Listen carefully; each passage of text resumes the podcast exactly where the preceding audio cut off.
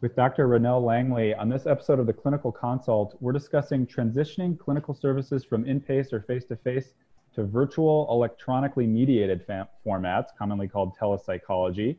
Dr. Langley is the founder of the Cedar Valley Center for Resiliency and Well-Being in Cedar Falls, Iowa, and is a licensed psychologist and executive coach in that state who founded Executive Coaching International. In addition to her clinical work ranging with children to adults, Dr. Langley has provided coaching services to Fortune 500 companies across the globe and has taught at the University of Northern Iowa College of Business Administration. Ronelle, welcome. Uh, let's dive right in, shall we? Yes, sounds good, Daniel. Thank you for having me on the program. Listeners can tell, Ronelle, that you have an interesting and unique background as a licensed psychologist and as an executive coach. So, throughout our conversation, I hope you'll share more about your career and the steps you've taken to arrive to the place that you are in today. But let's start with a common situation that I know many psychologists today are navigating, which is that transition from providing in person to electronically mediated or telepsychological service. Tell us a little about what that transition was like for you. Yes, I, I must say that was that was a long transition for me because I've uh, since telepsychological services became people talking about that, and that was uh, at least uh, the last 10 years and more. Uh, I've been interested in that, but at that point, I was also on the state board of psychology, and you know, we would get questions and things, and I could gather from my colleagues on the board that we were not ready for that yet. I was clearly under the impression that they were waiting on APA to provide some guidelines so what I did in the meantime, I did my homework. I, I have a friend who is, is a member of the American Telemedicine Association, and she invited me to join her at one of their conferences in um, Tampa, um, Florida in 2011. And to me, that was an eye opener, seeing that, that there are, there's already a lot going on and that there are fields in medicine who are taking that step already. And uh, so I was taking note and, and, learning as much as I could. And as time went on, there was also more laws coming in terms of possibility of providing services for underserved rural areas. And I also are, even though I was very under the impression of the needed infrastructure on so many levels, like legal, ethical, the technology, so many systems that need to all come together. And then in 2013, the APA guidelines for telepsychology practice came out. And then two years ago, I was approached by a medical group on the East Coast who actually are pioneers in the field of telemedicine. And they uh, connected with me and asked if I would like to join their team. And their telehealth knowledge and integrity was really impressive to me.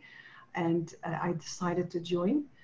And if I would say what is the most challenging and difficult about this transition, I was so much under the impression of the load of administrative and technology requirements. I think I was less uh, concerned about the technology part, but the administrative part. And in, in both of the practices that I will refer to, we have a whole team taking care of that. So that is really taking off a load from me on that respect so and, and to be part of an established team who has already laid the foundation with with those things that I see as a challenge is it's great.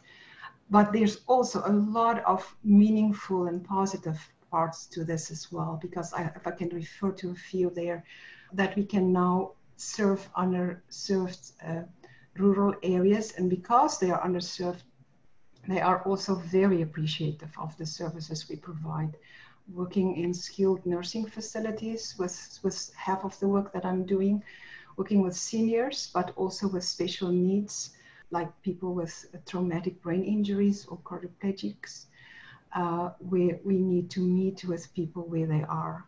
And I, I feel with when I meet with people, I learn something from every person that, that I see and I find the, the staff at these senior skilled nursing facilities also very helpful to work with. And when, when this experience was very helpful in our local psychiatry clinic, where I'm also involved, uh, that we had to transition to telehealth as a result of COVID-19 on very short notice. So within a week, actually, I was able to move all my people that I'm seeing locally uh, to move them to telehealth. And as we go on with, with this pandemic, we also know there's an increased need for mental health care. So I'm actually at the moment even more busy than ever before. But for me to connect with with a young say teenager sitting on on her bed in her home in a room at her home with her cat while she's connecting I'm used to see her in my office, I think that's awesome. That that gives a very new dimension. I feel so welcomed into her world and to connect with her from there. You've mentioned some key challenges, but also some really positive and meaningful aspects of the transition as you navigate it. One of the challenging parts, and this is my perception, a lot of psychologists don't receive very much training in their in their graduate education or their subsequent supervised experiences to kind of break down some of these basics of starting your own practice and seeing clients independently, let alone you know shifting the nature of that that service to an electronic platform. I mean that thought leads me then to a question now, which is kind of a broad one. Where does one even start in making that change?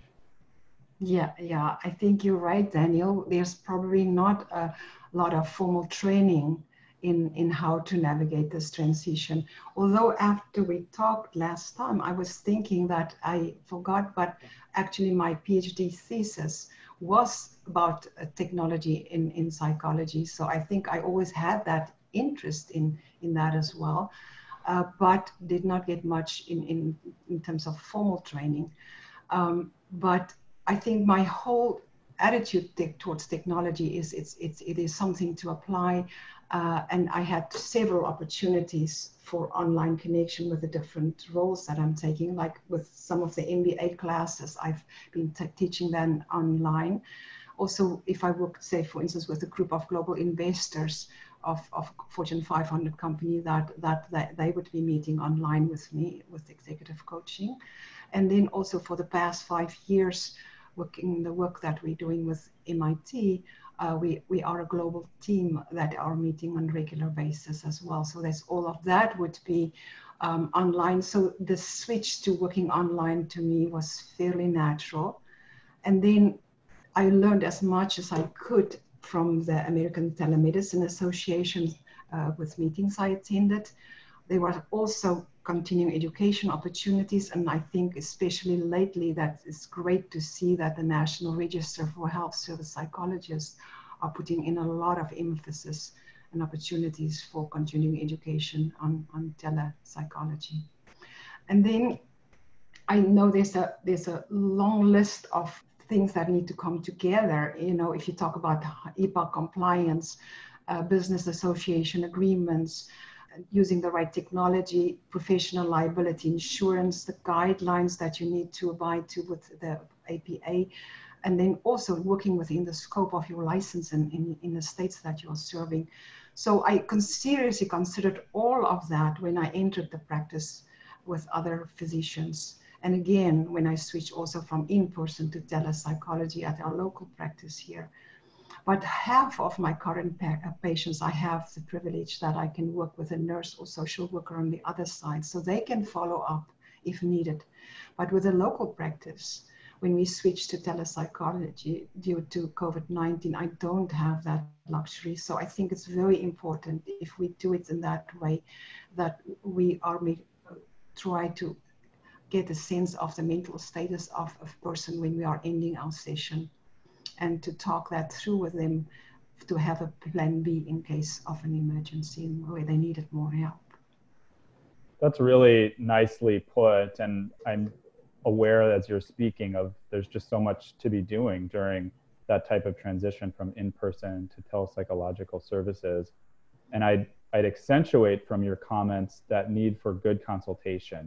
And I think that speaks to guideline number one, the, the level of competence that you discussed in APA's guidelines for the practice of telepsychology that, that you mentioned just moments ago. And I, so I think it's essential that we should be using experienced and knowledgeable colleagues to get some of these really important insights to help facilitate you know an effective transition to care i think those ethics consultations through professional liability and seeking guidance through a state board are just are really great examples of how to go about doing that well.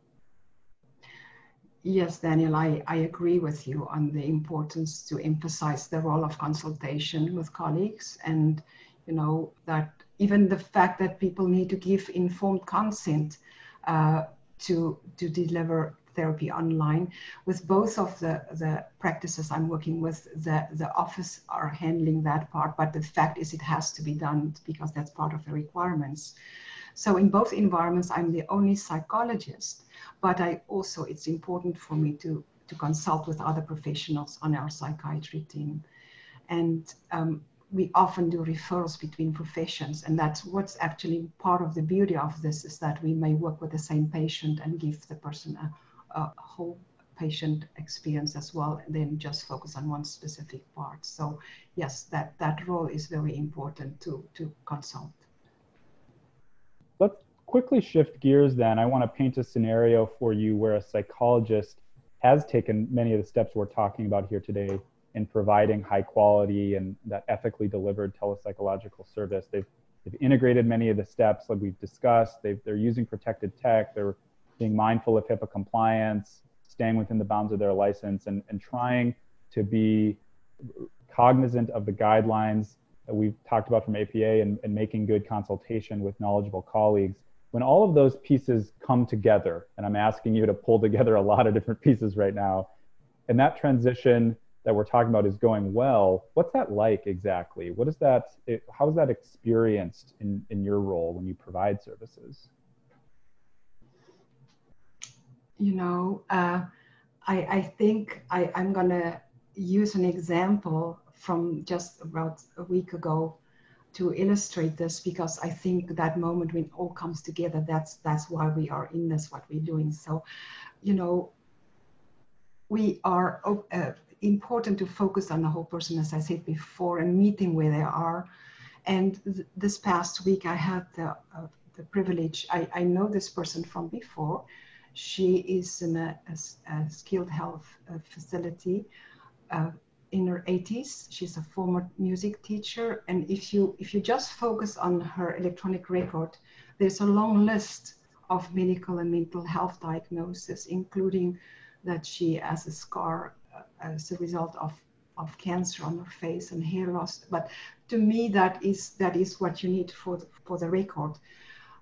I, I had an incredible experience with her where I was I, because I know what she how much she likes music and I was asking what is her favorite song and, and she said Amazing Grace and then I thought of that video that Andrea Bocelli did at the front of the cathedral in Milan. So I offered to, to play that to her because it's a very short, it's only a few minutes. I was playing that to her and as she was watching, I, I could see her eyes because it was close to the camera and I could see them so well. And it was, her eyes were so, so pure and, and so gentle and so much joy, allowing me to see deep into her beautiful soul while she was listening for those few minutes. It was like magic to me, actually. And for me at that moment, she was the most beautiful person in the world to me and this is why I'm doing what I'm doing. It's it's, for go to the moments like this, and that's that's engraved in my heart, and that that's just that's my that when all comes together. Wow, that's certainly that's extraordinarily powerful, Dr. Langley, and I, I really appreciate your sharing that particular example in a way that I think exemplifies the power and the usefulness that telepsychological services can provide, you know, in accordance with with all of the guidelines and principles that we've talked about today. It's it's really been a pleasure to first to hear firsthand that if we use resources that our discipline provides us, we've talked about like these guidelines, consulting, using risk management tips, and taking time to educate ourselves about the type of technology that we're using and impl- implementing. So that's done competently. That this transition to an electronic medium of care can be positive for, for both health service psychologists and patients alike. So thanks so much to my guest today, Dr. Ronelle Langley, for joining me, Daniel Elkert, on this episode of the Clinical Consult, which has been brought to you by the National Register of Health Service Psychologists.